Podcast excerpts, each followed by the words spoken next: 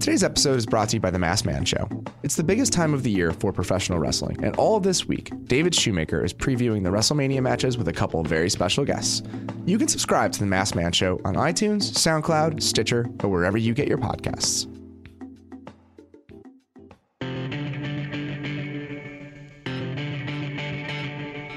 Welcome to the Ringer NFL Show.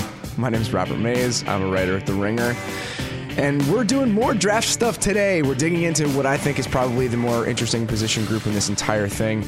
It's going to be the defensive lineman as a whole. You know, the edge rushers are the headliners with Myles Garrett, a couple other guys. But even the interior players, I feel like those barriers are falling a little bit, especially with this group. And we're going to get into that.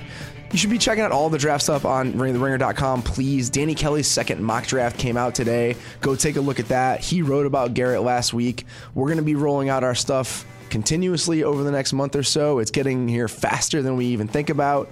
So please do. Today, we are going to be joined, I'm very excited to say, by Charles McDonald, who does great work for BR1000. He is a draft nerd of the utmost. He and I have talked about this stuff a lot, and we wanted to make sure this happened. Charles, thank you for coming and doing this, man. Oh, thanks for having me. i have been uh, I've been pumped about this all day long. I, I, appreciate that. I'm not sure you should be, but that means a lot to me. I'm, gl- I'm glad you'll be bringing the fire here. All right, so let's start where I, think is the only place we can start, and, that's with Myles Garrett. And coming into this entire process, he seemed to be the guy. You know, he was the number one pick nominally from the time we started throwing out names, and nothing that's happened so far has changed that. He really destroyed the combine in about as complete of a way as you can. I mean, he test he weighed in bigger than you would think for most defensive ends. He was 273 pounds at 6'4", and everything he did in the testing stuff was off the charts. If you look at his mock draftable octagon, it's just green. I mean, there is no white mm-hmm. surrounding it whatsoever. So he does seem like this generational talent from an athletic perspective. Is there anything that you've seen from him that makes you think he isn't deserving of the number one pick? No, and I, I mean, I I think that it's fair for you to question whether Cleveland should take a quarterback or not at that spot, just because you know they've they've never really had a guy there since they moved back. But Gary is so good. I mean, coming from high school as a five star recruit, the number one recruit in the country, he really lived up to expectations. And like you said, at the combine, he blew the doors off and he has the production to, you know, match the hype. Uh, the only thing that I would see on film is sometimes when he's kind of rushing around the edge, he doesn't use his hands as well as he could. But you're not going to pass up a guy that athletic, that productive, who has no off the field issues if you think you can coach that into him. And I mean, if he's producing without the best hand technique and hand placement, rushing the edge, and just kind of being a dominant force, you're going to take that at the top of the draft every single time, especially in a year where there doesn't really seem to be a top consensus quarterback at, at number one. And even last year, it was one of those things where you didn't mind them trading out from one because, first of all, you knew those two top teams were taking quarterbacks. And there wasn't a guy like this last year. You know, Bosa was a guy that I really liked, but there were questions about him in a lot of different ways those questions were obviously bullshit, and I was wrong to have them because the guy's a superstar already. But I, there were athleticism stuff with him. It, wasn't this. It wasn't this generational guy where you say, "Well, we can't even risk getting out of one because we want this guy. It's better to have him." I feel like it's almost one of those things where you shouldn't even think about it because the Browns aren't a quarterback away, and there isn't that no-brainer quarterback this year where you say, "Well, we have to take this guy because." That's a more important foundational piece. This guy is probably a more foundational piece than any of the quarterbacks that are available, right? Yeah, I agree. And even when you just watch them move through the combine drills, it kind of reminded me of like when you're a teenager, kind of starting to grow into your body and becoming a little bit more athletic. Like when he was running the 40 yard dash, he got a 4.64, and I thought he was going to stumble over and fall half the way through. And when he was running through the drills, he looked a little bit clumsy. So I think he's still kind of figuring out how athletic he is, how powerful he is, and once he gets that fine tuned NFL coaching, he, I, I, think he's going to be an absolute superstar. You talk about the hand hand usage, and there are more refined things that he probably needs to just chip away at. That's what development is for. I mean, that's what coaching is for. When you bring in a guy, he's not a finished product. And we think that about second, third round picks, right? These guys that are maybe a little more raw and you have to build them into what you want. That's the same thing for the number one pick. It's just that the ceiling for the number one pick is higher than it is for those other players. You, this guy isn't what he's going to be a year from now, six months from now, eight weeks into the season, but he doesn't have to be. The idea that he has everything you want to work with, that seems plain as day. So I don't, I wouldn't be surprised at all if it's just by the time we get around to it, it's a consensus. Like there's no shock whatsoever when he is the number one pick. We know it going in. Yeah, I mean, I, I would feel confident saying now that he's yeah. going to be the number one pick. I, I, I just don't really see why you would trade out of the number one pick if you're Cleveland and you already have you know, a few guys in your front seven that can play, and Danny Shelton and Jamie Collins and Christian Kirksey, and you know, even Emmanuel Ogbah had a solid rookie season. So just to add Garrett to the bunch would really start to build a nice, young, ferocious, fast front seven for the Browns.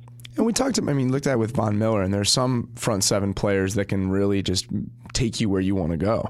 You know, there are pass rushers that can be the basis of a championship caliber team.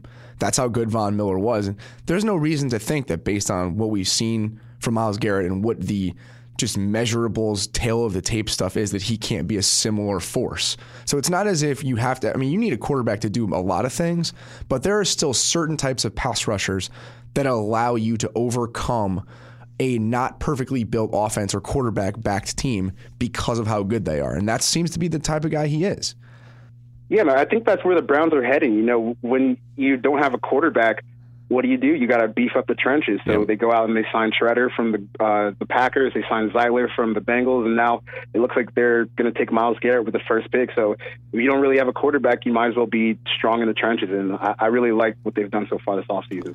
So let's transition a little bit. I want to get to the guys that are also considered, you know, top five caliber picks, the people that may go right after Myles Garrett if there is no quarterback taken, if nobody moves up or down. And that's Jonathan Allen and Solomon Thomas. Those are the two guys I feel like are being mentioned the most in that range. And I feel like they're worth talking about together because they're similar to me in this specific way. I don't know what where the lines are drawn, where the edge players stop and where the interior players begin with a lot of the guys in this class because if you watch both Thomas and Jonathan Allen, they play a lot inside. I would say that for the most part, I saw Solomon Thomas play, or I saw Jonathan Allen play as like a six technique on the outside more than Solomon Thomas did. And Solomon yeah. Thomas is the guy that people are like, oh, well, he's the edge guy. You know, Jonathan Allen's more of a defensive tackle. We didn't see that from Solomon Thomas at Stanford. He was a five technique defensive end a lot or further inside. So there's some product, there's some projection issues with both of these guys about where they're going to play compared to what they did in college. And uh, the first things first is very simply, which of them would you say you prefer? Man, I, I've been thinking about this. I mean, since the end of the combine, I think it comes down to: Do you prefer a guy with a high floor and a lower ceiling, or a guy mm-hmm. with a suit like upside through the roof, but you know the immediate returns might not be so great. So with Jonathan Allen, we're getting three years of production in the SEC. You know, former five-star recruit, everything that you want from production standpoint. But then he goes to the combine and kind of has a, has a so-so workout, and it kind of makes you wonder well, how good can this guy be? And but Solomon Thomas, I thought he was kind of miscast in that Stanford defense. You know, they had him playing, like you said, five tech and uh, four eye, which is the inside shoulder of the tackle. And really, what you want that guy to be able to do is be, you know, a force versus a run and hold the point of attack strong. So you know, the linebackers and safeties behind them can just clean up, but. And in the NFL, you don't really see guys Solomon Thomas's size doing that. You know, the only guy who is around 280 that's uh, playing that role well is Aaron Donald, and there's only one Aaron Donald. So I think Solomon Thomas is a guy that uh, if you have an established defensive line, like I, have I've been I've been thinking about uh, Solomon Thomas going to the Carolina Panthers, where they already have Vernon Butler, Kawann Short, Star Lotulelei, and he can just kind of kick him to the edge and kind of play mix and match that way. But I, I, I just I don't really feel comfortable having Solomon Thomas hold uh, the the fourth down inside, but I think that he can be a dangerous pass rusher. I mean, when you look at his his athletic comparisons, he's almost an identical athlete to Justin Houston. So I think you got to you got to put him on the edge and let him kind of go through his growing bumps and figure it out from there. But if you want somebody who's going to come in day one and give you steady production, but you might not see, you know, the peak of Solomon Thomas, then you got to go John Allen. I, I have them uh, graded very similarly. I think it's just uh, personal preference. I feel like the same way, and the high floor, low ceiling conversation is the right one in my mind as I watch both of them. And this is the difficulty in scouting. This is why this stuff is really hard because when you watch Solomon Thomas play, you have to see the movements he makes on tape and say, okay, those are cool. I, am I'm impressed by what he's doing. He's clearly a very athletic person, and not just that, but a good football player, a sound one, uh, somebody that's stronger than he looks based on his size sometimes. But he's not doing the things we're going to ask him to do.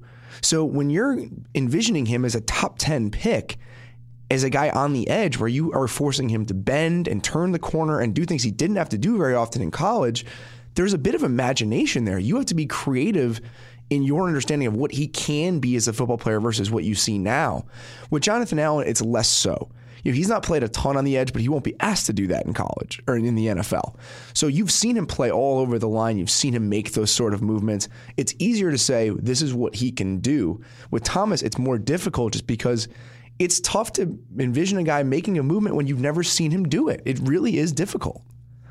Yeah, I I agree with you, but I think with with Thomas, when you have a guy that's that athletic, sometimes you can just kind of see, you know, if if your guy's that athletic, he's that productive, and he doesn't have any off the field issues. He that's a, those are guys that are usually going to go in the top ten, and I, I think we've we've kind of seen uh, guys with his architect get hyped up. Like last year with Robert Nkemdiche was kind of the same way, mm-hmm. even though Nkemdiche had 20 pounds on him. Uh, so, but Nkemdiche had you know the off the field stuff. He was falling out of windows and shit. So he ended up going to the bottom of the first round to Arizona. And I, I think Thomas is probably going to go higher. But it, sometimes you just got to take a chance on an athlete. And with the top of the draft this year, you know some of those teams don't even need quarterbacks. And I, I think I could see a team like Carolina where if they feel they're close get back into playoff contention, just kind of take a gamble on a guy like Solomon Thomas and have him learn with Julius Peppers and Charles Johnson until he's ready to take over. And let's be clear, I'm, I'm, being playing devil's advocate a little bit when I'm talking about how worried I am about his projection. I, the, the guy is really good, and he's crazy athletic. He was a play against Arizona yeah. where he was. There are times where he would play outside, but even when he was outside, it was more in the guise of getting him to twist. He didn't just tear off the edge very often. They were used him in games when he lined up that wide. He had twists against Arizona that he got there in half a second. It's like, good lord. Mm-hmm. I mean, it's like watching a guy teleport. It's incredible. So that's the type of stuff. When you see that, it's like, well, we'll teach him how to do the stuff we want him to do. But it's, it's interesting to me that how these guys are used in college is just so different than how they're going to be used. And that's what makes scouting difficult. And he's one of those guys where you see all the things he can do. And even if you don't totally understand what he is yet, you'll figure that out later. Jonathan Allen is a guy that you know, he was considered, to most people, I would say, the second best defensive player in the draft after Myles Garrett coming in. He did not test well. I mean, and that's one of those no. things where does that worry teams? So you look at some of his numbers. He had 108 inch broad jump, was in the 14th percentile of defensive ends. He had a 30 inch vertical, which is 17th. Everything else is really bad. I mean, he is not moving well for a guy at that position. And then you have to ask the question how much does that matter? Do is what he's done on film, is the player he's been in the best conference in college football on the best defense. Is that the trump card over everything else that we've seen from the way he's moved around testing wise? I don't know the answer to that. I don't know if you just say, and eh, we can totally ignore this stuff, or if it has to play into your thinking a little bit. I think it does have to play into your thinking a little bit, but it's hard when you see a guy do it for now. We're, we're coming on three years where he's just yeah. been an absolute beast for Alabama it's hard to just kind of turn away from the tape like that, but the numbers they they don't really come back. If you look at you know mock draftables comparisons, they don't really come back with any special players. So I mean, before the combine, I was kind of playing around with the comparison with Adrian Clayborn just because you know they're both heavy-handed guys and they can play inside and out. But even Adrian Clayborn tested way better than uh, than Jonathan Allen did at the combine. So now you're kind of looking at okay, so what's a more apt athletic comparison, and it's a guy uh, for the Detroit Lions, Kerry Hyder. And Kerry Hyder, he played well this year, but you know, if you're going to get a guy who peaks out to be Kerry Hyder, is that worth a top ten pick? That's my question. I, I, guess. That that's right, where I'm going with question. that. Is it, it's even if it's Adrian Clayborn, even if you say I plays faster than Clayborn does on tape, the testing. So if that's even that's the comparison. Would you take Adrian Clayborn in the top ten of this year's draft? And the answer, I don't know if it's yes. So those are the things that you have that those things concern me. And I I don't know. I've started to lean more toward testing as I've gotten further along just because I do believe that the ceiling on players does come down to some of those athletic traits. You can get a guy who's a really good player, but if he doesn't have those athletic traits, then you're totally limiting what he can be. And when you're taking a guy in the top 10 or even the first half of the first round, I feel like it's really hard to concede from day one that is not a superstar. That's difficult for me out of the gate.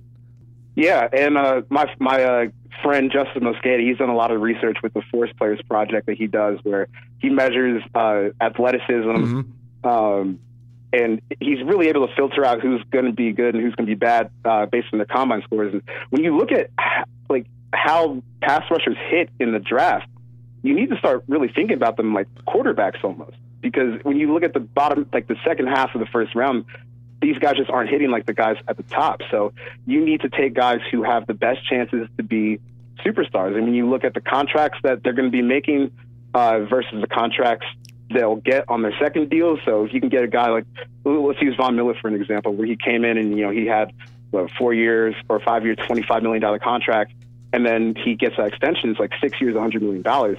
You need to get that production from your superstar before you have to go and destroy your cap situation for him. So I, I think you need to take a gamble on the athlete and uh, see if you can get him to be an elite player. So I, I could definitely see Jonathan Allen taking a little bit of a tumble on draft day.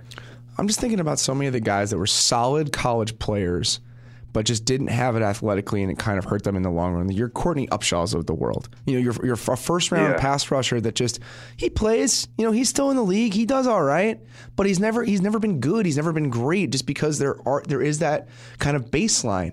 And one of the guys that I'm thinking about in kind of a similar way this year is when I watch Derek Barnett play. I, I watch him and he's impressive. He's a really good football player. He's incredibly productive. Derek Barnett from Tennessee, by the way, which probably be considering it's been like two weeks since I knew who any of these dudes were. I should probably be more open with all of you guys listening about who plays for which team.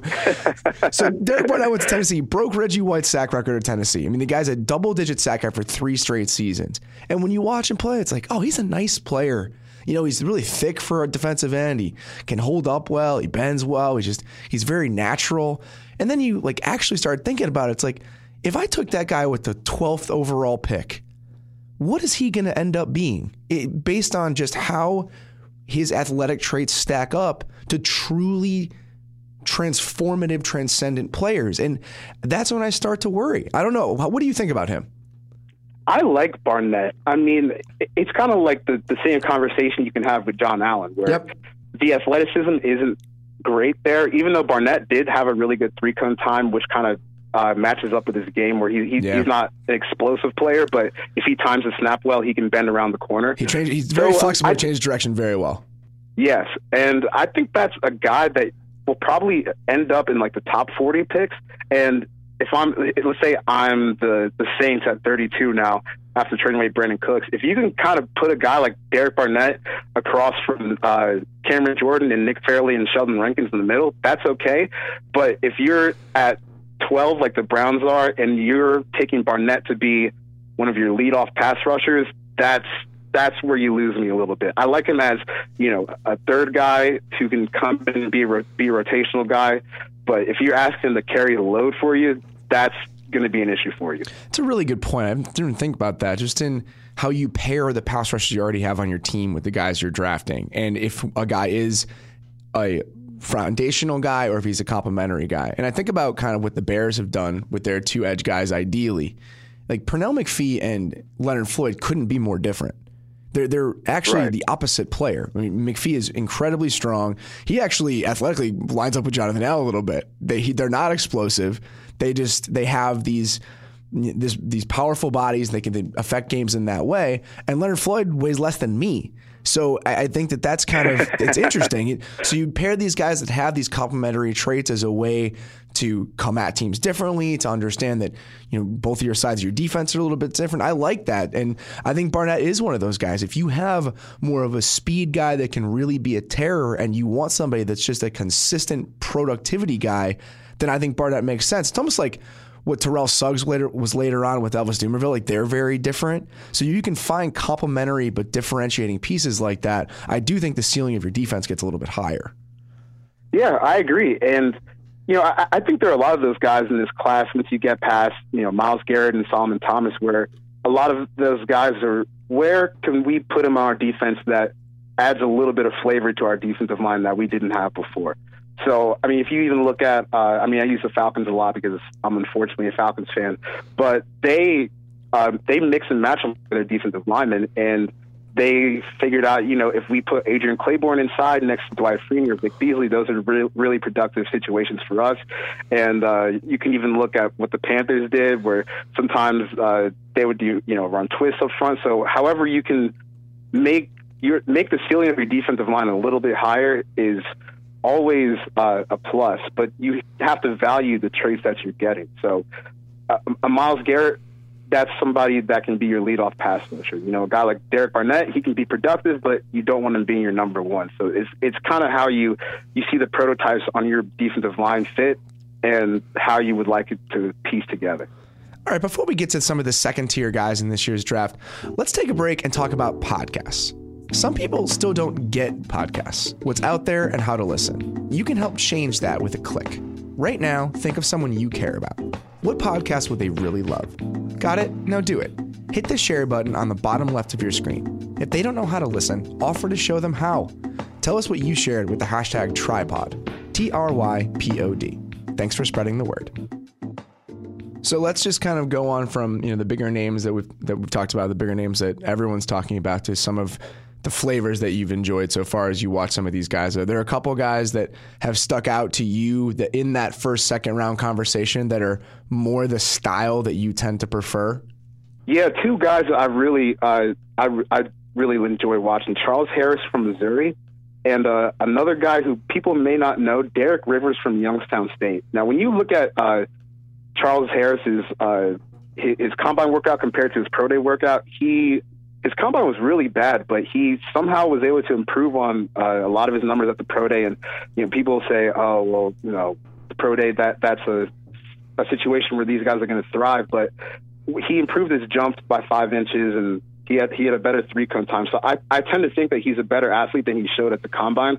And uh, Derek Rivers from Youngstown State, that dude is just he's he's a freak. Like he, uh, he, if you look at his web on mockdraftable.com, he tested in the uh, at least 80th percentile for almost all the critical tests, which is you know 40 yard dash, uh, broad jump, three cones. So when you watch him at Youngstown State, obviously the level of competition is a little bit down, but you can see, okay, this guy is athletically you know, has the potential to be an elite NFL pass rusher just from an athleticism standpoint. And you look at how he plays the run, his technique is really good, his hand placement is really good. He's a really refined player. So I think when you kind of compare uh, guys like Charles Harris and Derek Rivers, and like those are guys that you probably want to be your complementary pass rushers. But even those guys can still be valuable. So when you, uh, just looking at uh, Derek Rivers, his storyline kind of reminds me of Javon Hargrave from last year, where he comes out, he dominates FCS football, goes to the bowl, goes to the All Star games, dominates the competition there, goes to the combine, blows it up there, and then he has a stellar rookie season. And we're kind of seeing the same trends from Derek Rivers. So honestly, I wouldn't be surprised to see Derek Rivers go in like the top 40 or even slide into the back half of the first round, just because he has all the things that you look for, except you know the brand name of the school. And Charles Harris, I think he, I think he's going to be a solid pro.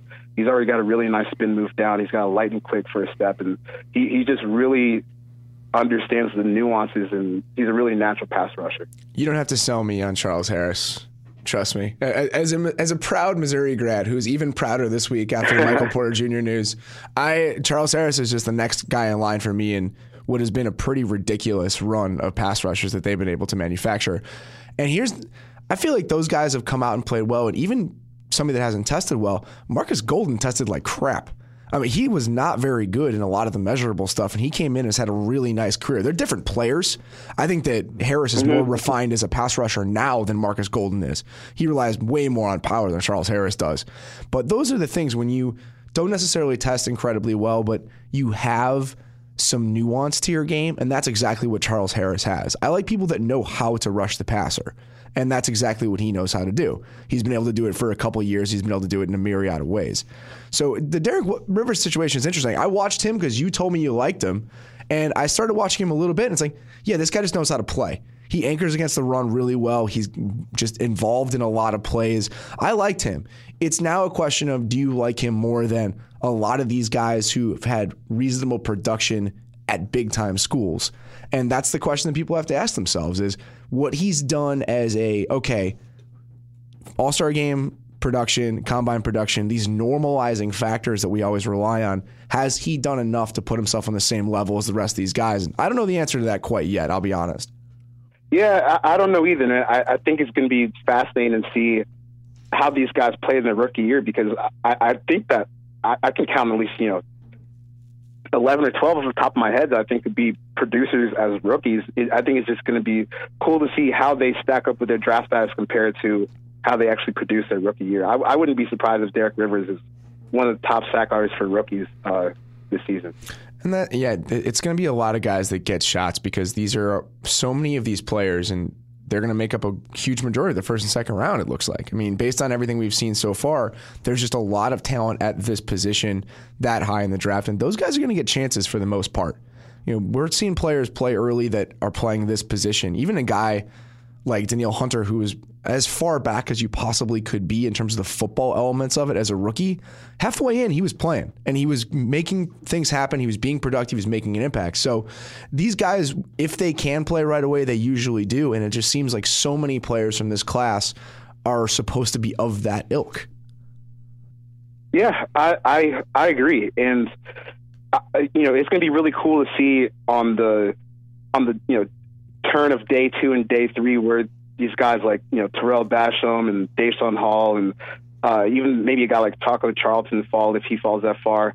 Uh, I, I'm I cannot wait for the draft because it, it, it's it's interesting. Like last year we had a really good interior defensive line class and the edge class was okay, and this year, you know, we have a lot of guys who can produce from day one, and the interior defensive line class is so-so. So, I, I'm really excited to see where these edge guys line up, and especially, you know, we have some big names like Tim Williams and Carl Lawson, who I, I, can't really get a good grasp on their stock right now, but I think they're both solid football players. So let's talk about a couple of those other bigger name guys before we get out of here. Let's knock a few of them off.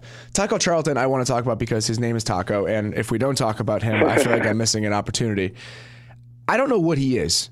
And he is, if we're talking about those guys that have more of a defined ceiling in my mind, just based on athletic traits and explosion and how they can affect the game as a pass rusher, I'm not sure there's a better example in this class than him. You know, dude that's up near 280 and, you know, doesn't have that monster first step that really worries you.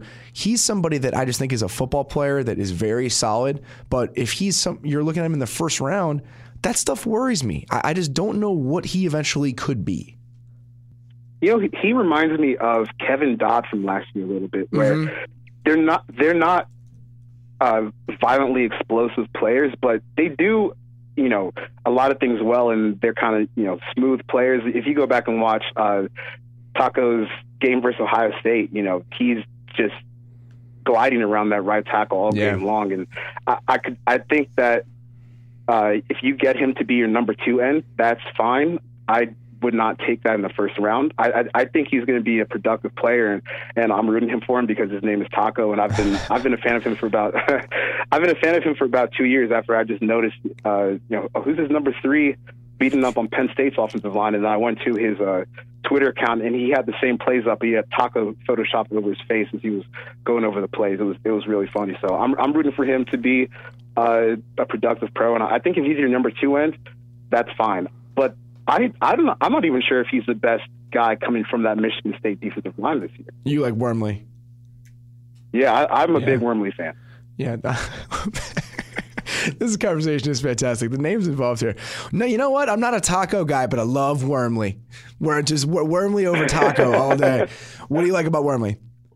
Wormley, he's he's a big athletic dude, and he he's he's played every single spot on that yeah. Michigan defensive line. You know, edge, uh, head up on the tackle, nose tackle, three tech, wh- whatever they ask him to do, he's been relatively good at it. And he didn't work out at the combine, but his pro day the other day, he he ran a four eight at 297 pounds, and he had like a 33 inch vertical, and his his three cone time was hovering around seven seconds, which is just freakishly good times for somebody that size. And he's he's got the pedigree as uh, he who's as a guy who's played in uh, two different systems, and had a lot of success and a lot of production. So I, I, I think that Wormley is going to end up being a really, really nice starter in the league. I wouldn't be surprised.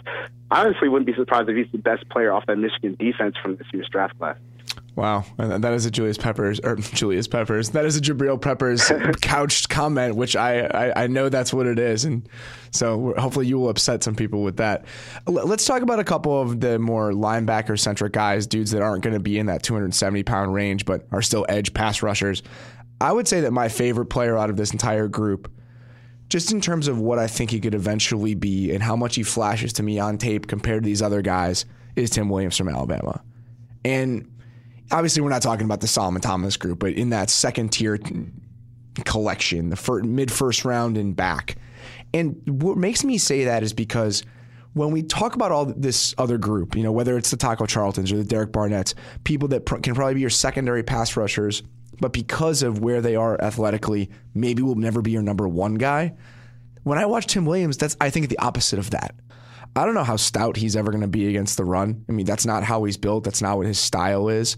But when I watch him absolutely roast offensive tackles in a variety of ways, he's not somebody that's just winning with speed. He hit a spin move in an Alabama. I think it was against Texas A&M, where or maybe it was against Tennessee. I was trying to watch Jonathan Allen play, and I just couldn't because Tim Williams kept doing this ridiculous stuff over and over again and was distracting me, which is a problem in watching Alabama's film when you're trying to watch one yeah. guy, I just get distracted. Every it's like, ooh, shiny.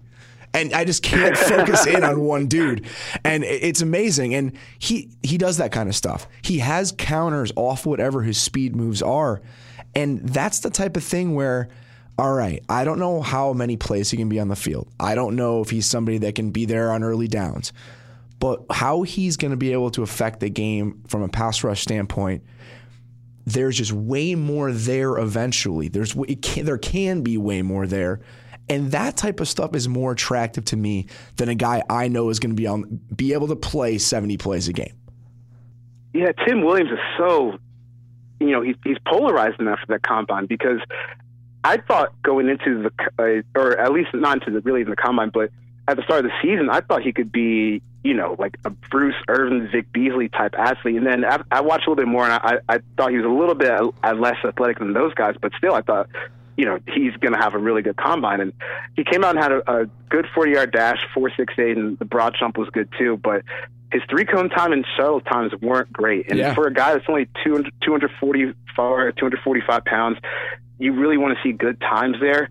But when you when you turn on the tape, he's just he's winning in so many different ways. You know, when when uh, when Leonard Fournette was having trouble rushing the ball against LSU, Tim Williams was a big key to that rush defense that weekend.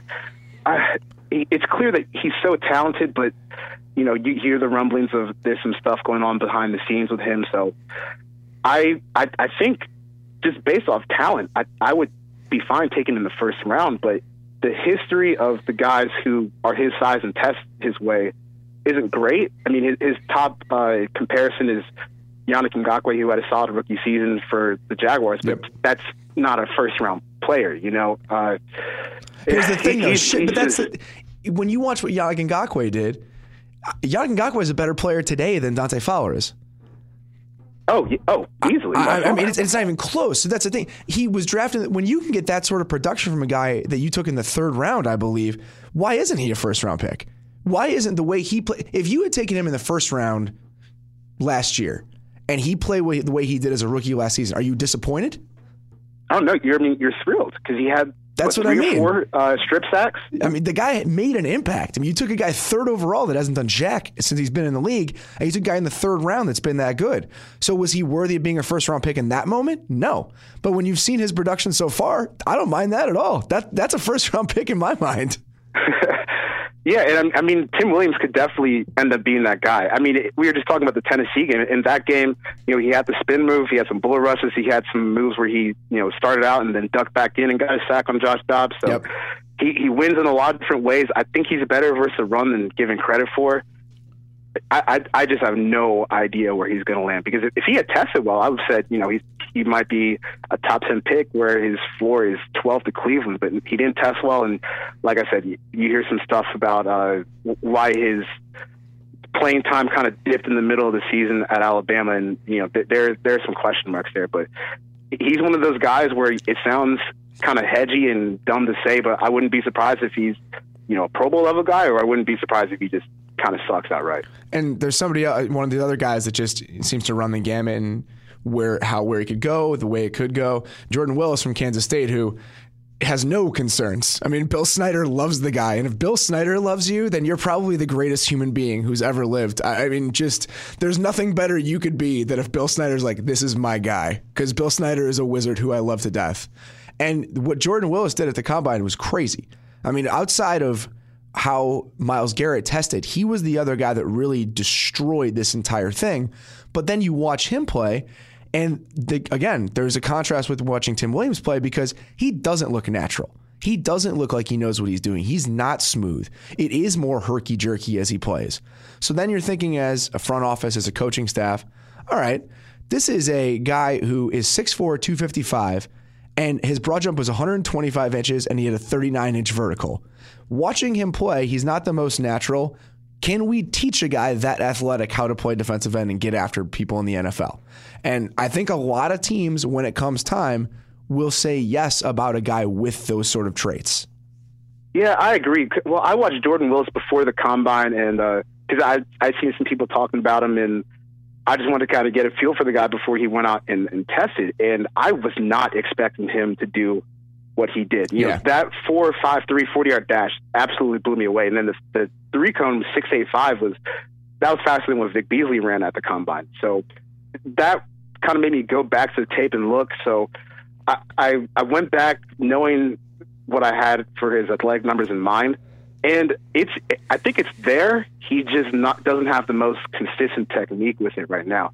So when you watch him uh, bend around the edge or you know try to rush a pass off the edge, one of the problems he has is that he ends up behind the quarterback far too often. Yeah. When you look at his athletic profile, you say this should never happen to a guy like this uh, going against some of these Big 12 tackles. But when you kind of slow it down a little bit and rewind it, you do see if he's able to kind of clear his chest and get his hands free, he does have the athletic ability to turn the corner. But I think that's going to be something that he really has to focus on. Like it doesn't come as natural to him as it did guys like you know Vic Beasley or Bruce Irvin or even Tim Williams this year. It's it's something that he's going to have to work at. But if he can figure it out, those like we've talked about before, guys that athletic and that big, they're they're they're probably going to go high in the draft. Yeah, absolutely. One more guy I wanted to not just touch on before we get out of here. Uh, he has a very famous last name, and it's probably somebody we should discuss. TJ Watt, who I don't know, man. You know, watching him, it just he's he's a try hard guy. He's not very athletic. I'm not sure what's going to happen with him in the draft. That's not true at all. he, he, he, he tested out of this world good at the combine. He was fantastic. I mean, in a way that in all actuality, exactly like his brother was. I mean, it's not the same just in terms of he's not nearly as big, so it's not quite as just staggering looking at some of these numbers. But the, his brother was incredible at the combine. He, he had one of the better combines in recent memory. And while TJ didn't do that, he did everything you want to see an edge rusher in the NFL do from an athletic standpoint. And when you combine that with the fact that his production has been pretty decent, I mean, he's somebody that probably made himself more attractive to teams in the last month for sure. Yeah, and I I did not like like Jordan Willis. I did not see him coming out and just blowing it up yep. like that. And uh, I, I I guess you know that's definitely going to boost his stock some. I still have questions about you know how strong he is because he does tend to get bullied like versus run, and if his first move doesn't work, sometimes uh, the tackles will just hold him up there. But you know, their teams are going to take gambles on these guys that are that athletic, and with the last name Watt and you know the work ethic that's supposed to come with that last name, he's probably going to be a top forty pick. And you know what's funny? Like I was looking at his uh, his, their their other brother Derek Watt. I think he's a fullback for the Chargers. Yeah. Even he for for a fullback, he tested out of this world like athletically. I don't know what they're feeding those kids at the Watt House, but all three of those guys for, for the position they play are just unbelievable athletes. I mean, just whatever's in the water in Milwaukee, Wisconsin, man. I mean, it's when I'm there, I always feel a little bit stronger. I don't know. All right, man. That's all we got. I uh, I sincerely appreciate you doing this. This was fun. It's always good to nerd out about this position because it probably is my favorite thing to watch in the entire league. I know that I'm an offensive line nerd as well, but just the nuances of pass rushers, what makes them good, what doesn't. I mean, it's one of the harder positions really to get a handle on ever, and it's a good group. It's a very good group to watch this year. So thanks for doing this, man. Uh, hopefully, we can do something like that again. All right, thanks for having me. We'll be back next week with another spot. Again, make sure you go to theringer.com, check out Danny Kelly's mock draft 2.0, check out all the draft coverage we're going to have over the next month or so. And as always, I really appreciate you guys listening. Talk to you soon.